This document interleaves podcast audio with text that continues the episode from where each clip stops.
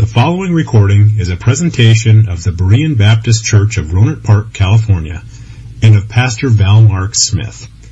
We are an independent Baptist congregation committed to the accurate presentation of the historical doctrines of the faith.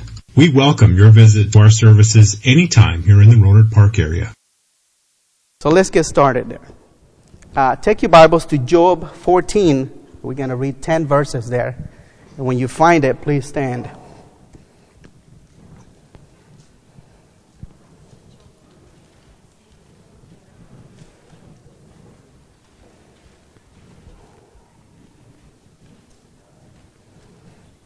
Job 14. Job, not Job, Job. Man that is born of a woman is, full, is a few days and full of trouble. He cometh forth like a flower and is cut down. He fleeth also as a shadow and continueth not. And does that open thine eyes upon such an one and bringest me into judgment with thee? Who can bring a clean thing out of an unclean? Not one. Seeing his days are determined, the number of his months are with thee. Thou hast appointed his bounds that he cannot pass. Turn from him that he may rest till he shall accomplish as an hireling his day.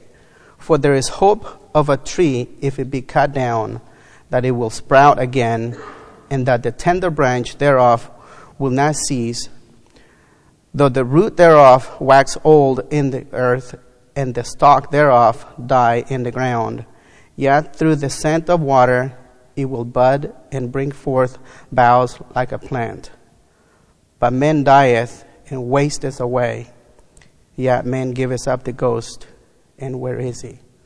I will be concentrating most of my time on that last verse. What happens when we die? Where do we go after we die? But before we get there, let's get some wisdom from the Lord. Let's go to the Lord in prayer. My Father in heaven, I thank you, Lord, for this great privilege to be able to stand here and preach your word. Father, I pray that you will give me wisdom and the capacity to do this, Lord. I pray for you people and everyone that has come to listen to the preaching of your word, that we may learn something new today, Lord. Pray for our pastor. He is away, Lord, that we know that he misses not being here. Pray that they will bring him back safe and sound. And we ask all this in Jesus' name. Amen. Please be seated.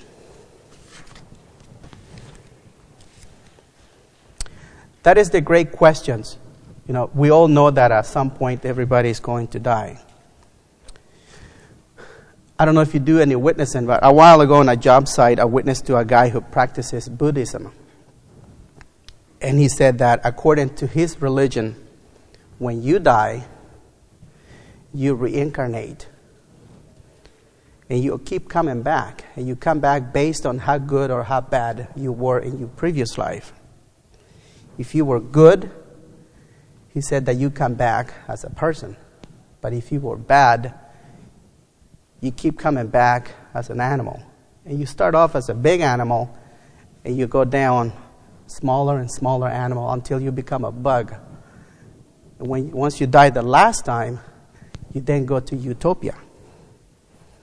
He said that this is a, a very lengthy process.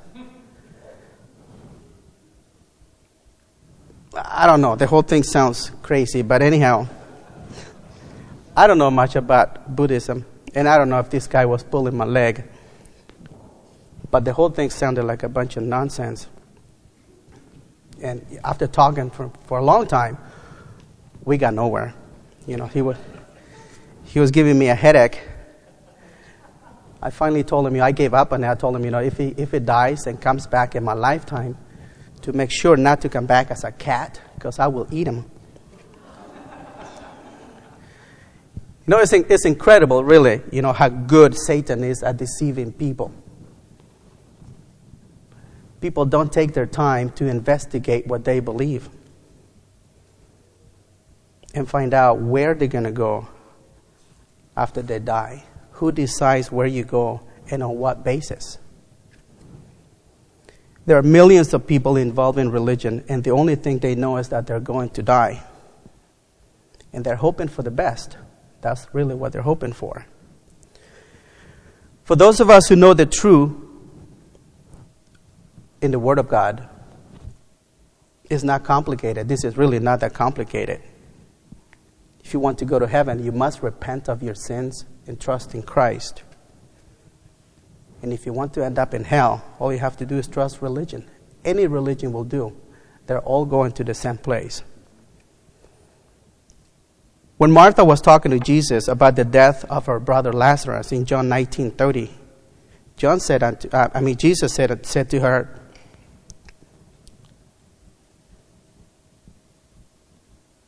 "Is finished." I'm sorry. He will rise again. Even if he's dead, he'll come back again. Every religious system teaches you that you have to do something to attain salvation. And Jesus said in John 19 30, He said, The work is done, it's finished. There's nothing you can add to it, there's nothing left for you to do. And you don't have to wait until you die to find out where you're going to spend eternity. That is for those who believe. 1 John 5 13 says, These things have I written unto you that believe on the name of the Son of God, that ye may know that ye have eternal life, and that ye may believe on the name of the Son of God. That phrase is repeated twice on that verse. I want to talk tonight for a few minutes about life after death. You know, this question lingers in the minds of a lot of people. But only true born again Christians know and understand that this life is not all there is.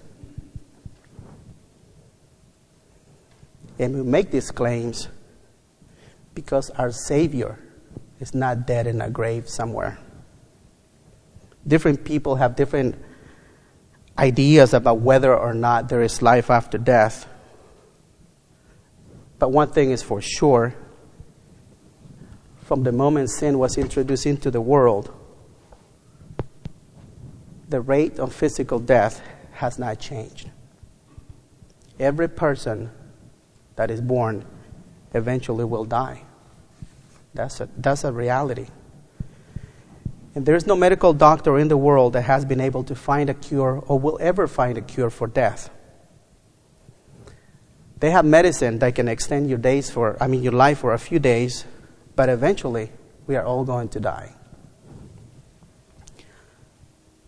Psalm 90 and verse 10 says, The days of our years are threescore years and ten, and if by reason of strength they, they be fourscore years, yet it is their strength, labor, and sorrow, for it is soon cut off, and we fly away. You can ask that question to many different people, and you will get many different answers. For some people think that death is the end of everything, and when you die, you die like an animal, and that's, that's it. But when Martha was talking to Jesus about the death of her brother, this is where I left off a little while ago, Jesus said to her, I am the resurrection and the life. He that believeth in me, though he were dead, yet shall he live. In Job, in Job 19, verse 25, 26, and 27, we have this. For I know that my Redeemer liveth, and that he shall stand at the latter day upon the earth. And though after my skin worms destroy this body, yet in my flesh shall I, shall I see God, whom shall I see for myself, and mine eyes shall behold, and not another, though my reins be consumed within me. That's what everybody Christian is every every Christian is waiting for. To go to heaven and get out of this mess. Because whatever this life has to offer, even if you have it really good, if you miss heaven, you really didn't gain anything. So we begin in Job, uh, Job 14, verse 1. It says that man that is born of a woman is full of trouble and of a few days in the short time that I've been alive, I, I, have learned that this is true. You know, everywhere you go, you find blood, sweat, sweat, and tears. And that's the story of every person on the planet. The happy moments that we enjoy are way too few and way too short. From the moment you learn how to walk, all you get is cuts and bruises. headaches and disappointments. If your children don't break your heart, someone you love and care about will do it. And even though Christians have trouble on every side, we don't look at life in a pessimistic way. Because serving the Lord, for those who love the Lord, will always put a smile on your face if you really love Him. Paul expressed that, ex, uh, that, that way of thinking in 1 Corinthians 15 19 when he said, If in this life only we have hope in Christ, we are of all men most miserable. You know, there are millions of lost people in the world without hope, without a vision, without God. They don't know where they're going. No wonder they're miserable. In Job 14 and verse 2, the image we have here is that of a tender flower in an open field that is exposed to all the elements of nature, and anything can wipe it out at any time. That's your life and mine. Psalm 103 and verse 15 says, As for man, his days are as grass, as a flower of the field, so he flourisheth. Another image we have here in this verse is that of a shadow. You see a shadow roll over a valley, and in a very short time, it just disappears without a trace and is gone. That's your life and mine. You know, one of these days we're going to take our last breath, and when we do that, a hundred years from that day, it's hard to say if there will be anyone who remembers that you existed. I was talking to Tom last Sunday evening about this and said that life is so short that you come into the world, you play for a little while, then you go to school for a little while, then you get a job, hopefully, get a wife or a husband, have kids, and before you know what's going on, it's over. And to the grave you go. Verse 3 is a question. It says, why would God invest so much time on a creature that is so feeble, so frail, and yeah, so vile? And after man has accomplished his days under the constant watchful eye of the Almighty, he is called to appear in court to give an account to the one who knows everything. Why would he ask him anything when he already knows everything?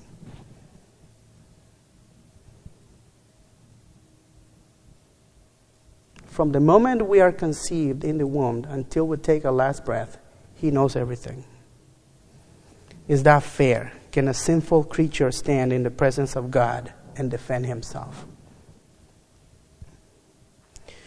We're looking at this from, from God's point of view. It's important to understand a few things in here.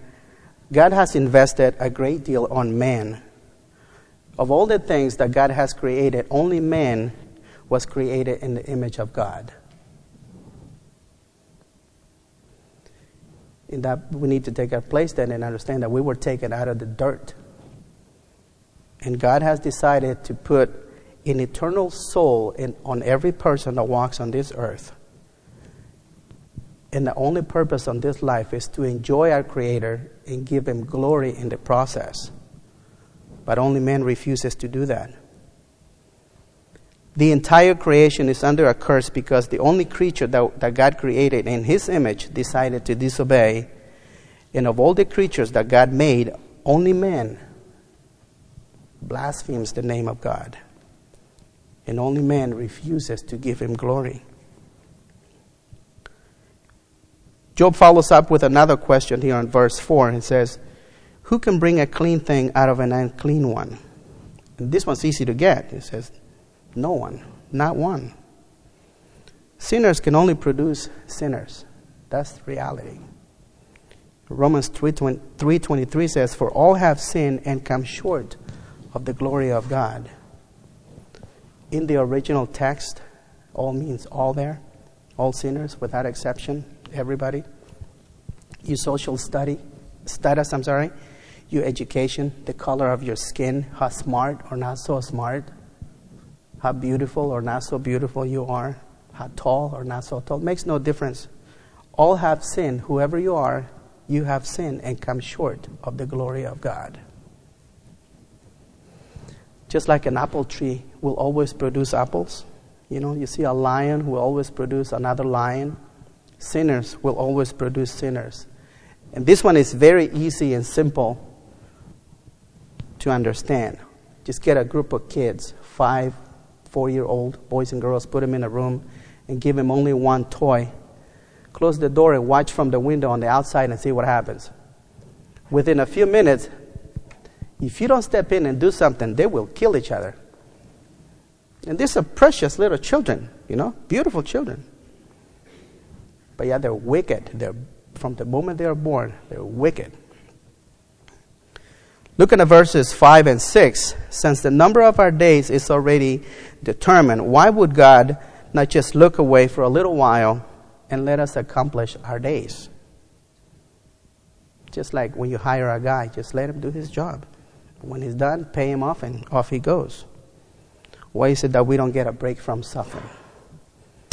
For that, we go back to the beginning, like Genesis 19, uh, Genesis 3:19, when it says, "In the sweat of thy face shall thou eat bread, till thou return unto the ground. For out of it was thou taken.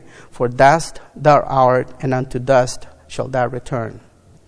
This is really a sad statement that we find in the Bible.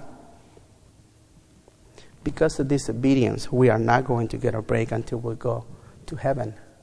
That's for those who have trusted in Christ, but for, for those who disobey and decide to do it their way, death really is only the gateway to the fires of hell. Verses 7, 8, and 9 tells us that there is more hope for a tree when it's cut down than for a man who dies without Christ. When a tree is cut down, there's always the possibility that the stump or whatever is left in the ground will come back to life. You know, enough water, good soil, good sunlight. It may take a while, it may take a, a long time, but eventually that tree may come back. But not so with man. For man, death is permanent. At the time of death, your destination is fixed, and there's nothing that can be done to change that. Job 7 9 says, As the cloud is consumed and vanishes away, so he that goeth down to the grave shall come up no more. You'll never see someone coming out of a grave. But in America, we have found a way to create an industry out of dead people. I don't know if you've ever been to a cemetery and, and asked how much is the price for a little plot they're going to put you after you're dead. I never bother going to spend money on that. When, they, when I die, so just throw me in a dish and I'll be done. You know, you know it's crazy. But anyhow, they have found a way to make money out of dead people. You know, cemeteries now we call them memorial gardens. You know, to me, a garden is a place where you go and buy, I mean, get fruits, good fruit, flowers, that kind of thing. Not dead people. The places where we keep the dead bodies, we call them memorial homes, funeral homes. To me, a home is a place where a husband and his wife and a bunch of children laugh and play together, have a good time. That's a home, not a place where you keep a bunch of dead bodies. But these people in this industry do a great job of trying to cover up the reality and the devastation of death. They disguise it with elegant cars. You see the cars where they transport the bodies, beautiful cars. I don't want to be in it because everybody, you know, but it's a nice looking car.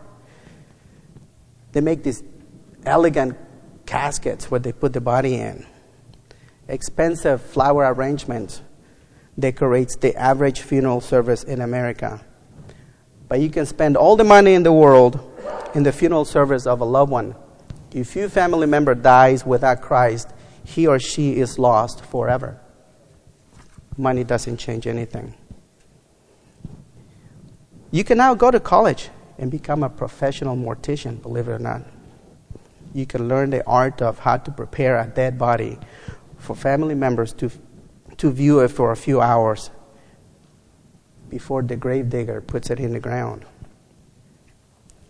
Job 24:20 says, The womb shall forget him, the worm shall feed sweetly on him. He shall be no more remembered, and wickedness shall be, shall be broken as a tree. The reality of death is painful because death is the enemy that everybody fears. And not knowing what is waiting on the other side of that veil should be terrifying for people who don't know the Lord.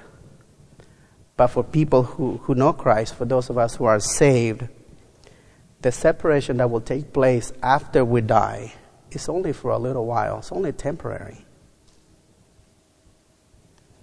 Then we come to verse 10, it says, But man dieth and wasteth away. Yet man giveth up the ghost, and where is he? This question indicates that even though the physical body dies, the real person has gone somewhere. But where does the non physical part of a person goes at the moment of death? In Luke 16, we read about the rich man and Lazarus. So I'll ask you to take your Bibles to Luke 16, if you would. And we'll pick it up at verse 22. I'm sure many people are familiar with this. And we read there, it says, And it came to pass that the beggar died and was carried by the angels into Abraham's bosom. The rich man also died and was buried. And in hell he lift up his eyes, being in torment, and seeth Abraham afar off and Lazarus in his bosom. And he cried and said, Father Abraham, have mercy on me and send Lazarus that he may dip the tip of his finger in water and cool my tongue, for I am tormented in this flame. Let's look at this for a second. In verse 23, 23 it says that he that in hell he, the rich man lift up his eyes being in torment. But how could that be? He is in the grave. He's dead. His physical eyes are in the grave. In verse 24, he's asking for a drop of water to cool his tongue. But his physical tongue is in the grave. And yet he's very much aware of what is going on around him. And even though his physical body is dead in the grave and wasting away, he's aware of what is going on. That means that death is not the final episode of life. In this story, nothing is said about a waiting period before you go to heaven or hell, like purgatory, you know. By looking into this, we learn that the distance between heaven and hell is really one breath away. You skip that breath and you're there. If you are saved, you are one breath away from heaven, and if you're not, you are one breath away from hell. In our preaching presentations, we tell people that their souls are priceless. And that's true. And we try to tell them about the reality of heaven and hell. And sometimes I wonder if we make ourselves clear what it is that we're trying to explain when we tell people about heaven and hell, the soul, the body, and all that. What is the soul really? What makes the soul so valuable?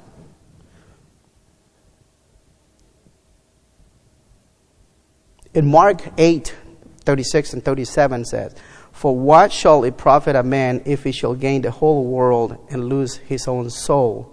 Or what shall a man give in exchange for his soul? So the thing that is priceless is the soul. And these are good questions. How much is your soul worth? How much do you value your soul? How much do you value the soul of your loved ones, your brothers, your sisters, your father, your mother, your neighbors, the people you work with every day? Everyone has a soul, even the homeless guy that is sleeping under a bridge. He has a soul. How much do we care about these people?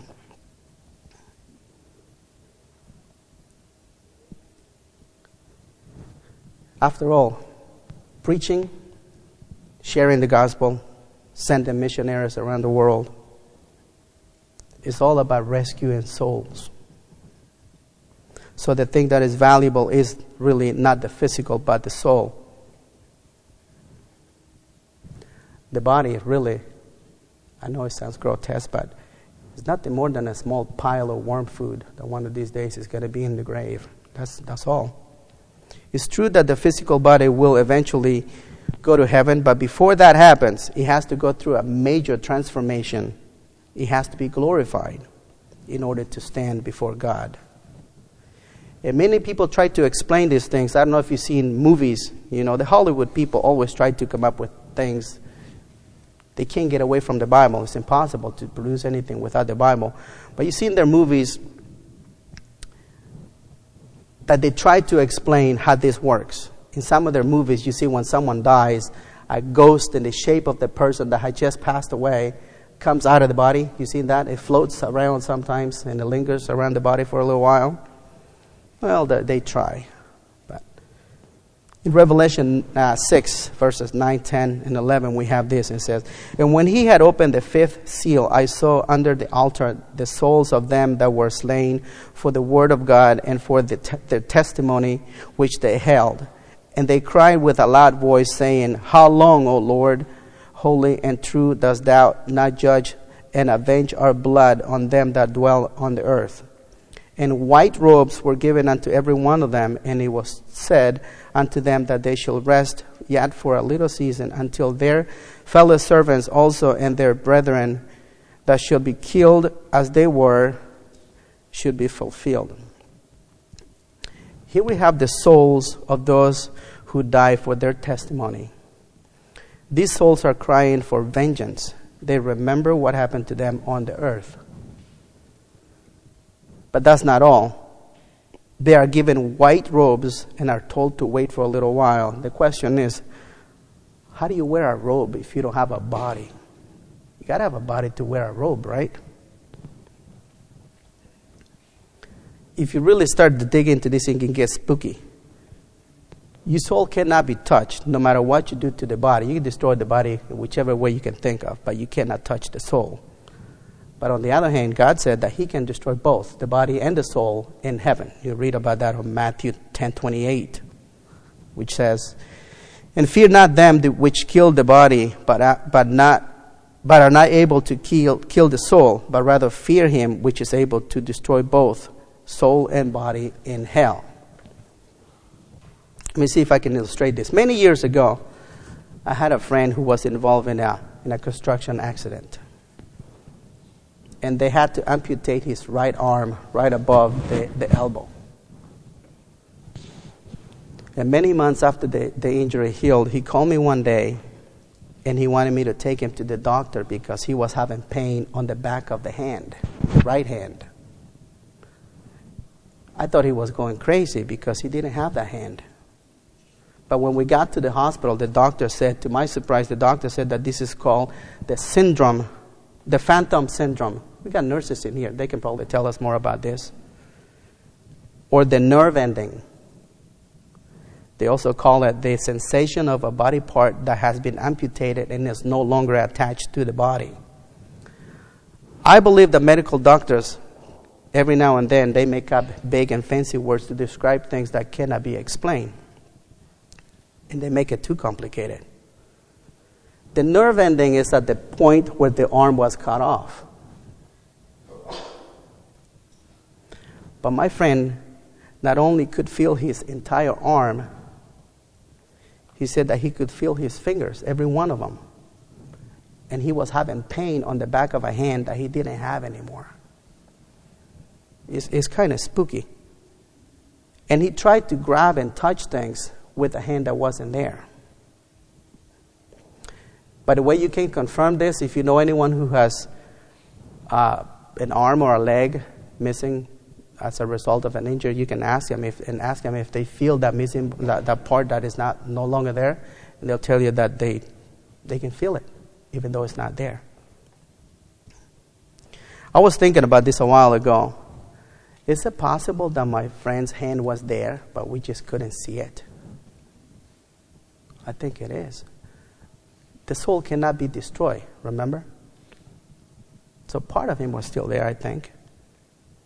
That is, is my personal opinion, by the way. But I think that if you could see your soul, your soul will, will look just like you. It's a bodiless shape. inside of you that looks just like you. You can call that Casper, your friendly ghost. But remember the rich man? He could feel pain, he could see the flames around him, he had the ability to speak, he remembered things, he remembered his brothers. But his body was in the grave. I wish I knew how to explain this. I, just don't know how to explain this, but I know the only thing that I can explain that if you end up in hell, even without a physical body, you will burn and you will burn really, really good. That much I know. So in reality, your soul is the real you. That is the real thing. That's the only thing that counts. Your physical body is nothing more than the package where the soul is. And looking around, you know, some of us have bigger packages, some of us are small packages, but nonetheless, it's just a package. But that package eventually is going to get old, is going to collapse, and is going to dissolve. You try to explain this to people, you know, and, and you look around our technology, you know, smart people, very smart people. They come up with different ideas in trying to escape the reality of what is waiting. Some try to explain it with science, looking for life, intelligent life outside our planet. We don't even have intelligent life here on Earth. I don't know what makes them think that there's intelligent life outside, out there. You know.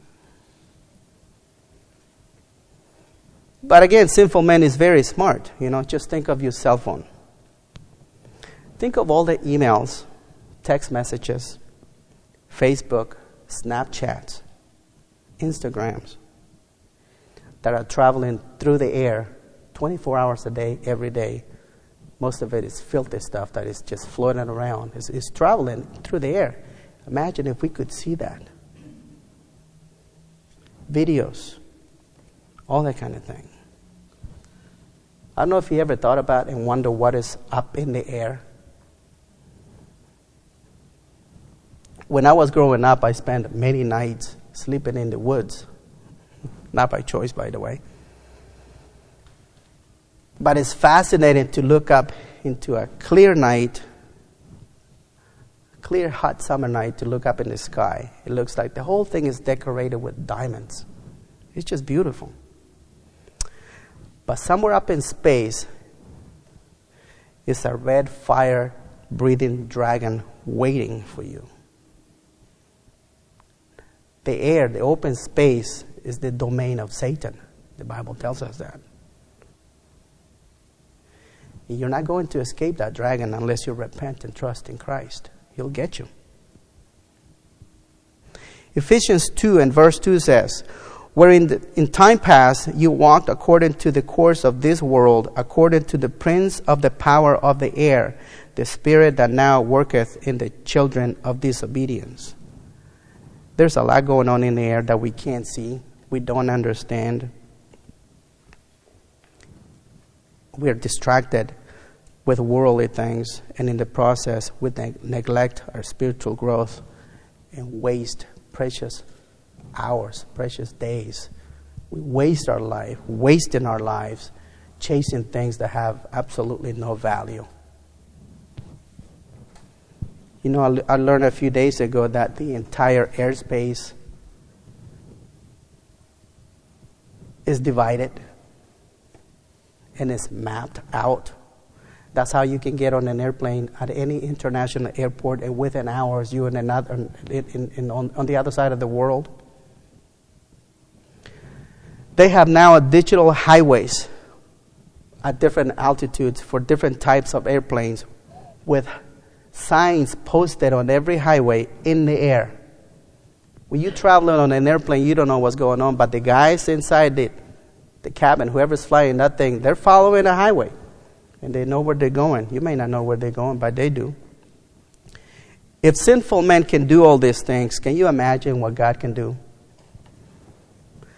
A day is coming when God is going to bring back from the dead every person that has died throughout the centuries Those of us who repented of their sins will go to everlasting life, and those who didn't will go to everlasting damnation.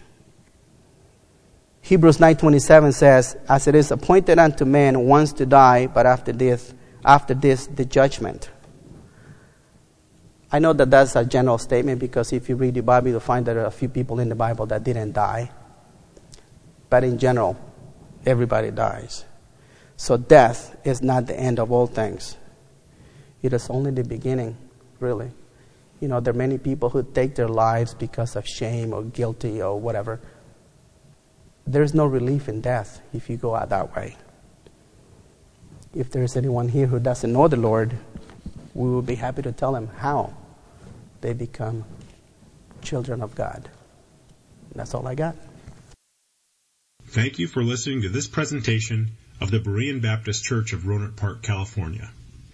If you would like further information about our church, please feel free to call us at area code 707-584-7275 or write to us at Berean Baptist Church, 6298 Country Club Drive, Rohnert Park, California, 94928. Additionally, you may visit us on the World Wide Web at www.bbaptist.org.